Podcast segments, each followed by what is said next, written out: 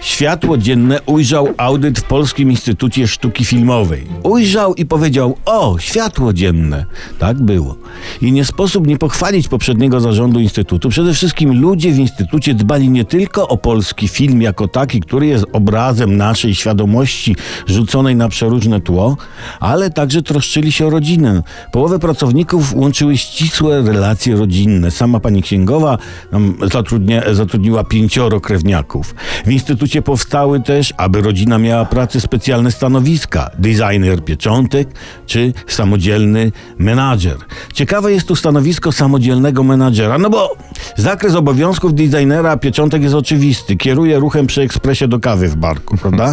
Czym natomiast zajmuje się samodzielny menadżer? Z sobą. To, to, to jest ważny job. Masz tu, Heniu, od cioci robotę, szanuj ją, sformułuj, Heniu, sobie strategię zarządzania własnym czasem, chcę widzieć, jak napierasz. I samodzielny menadżer ustalił sobie grafik urlopu, prawda?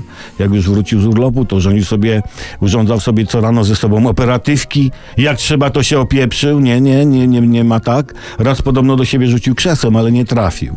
I już samodzielny menadżer.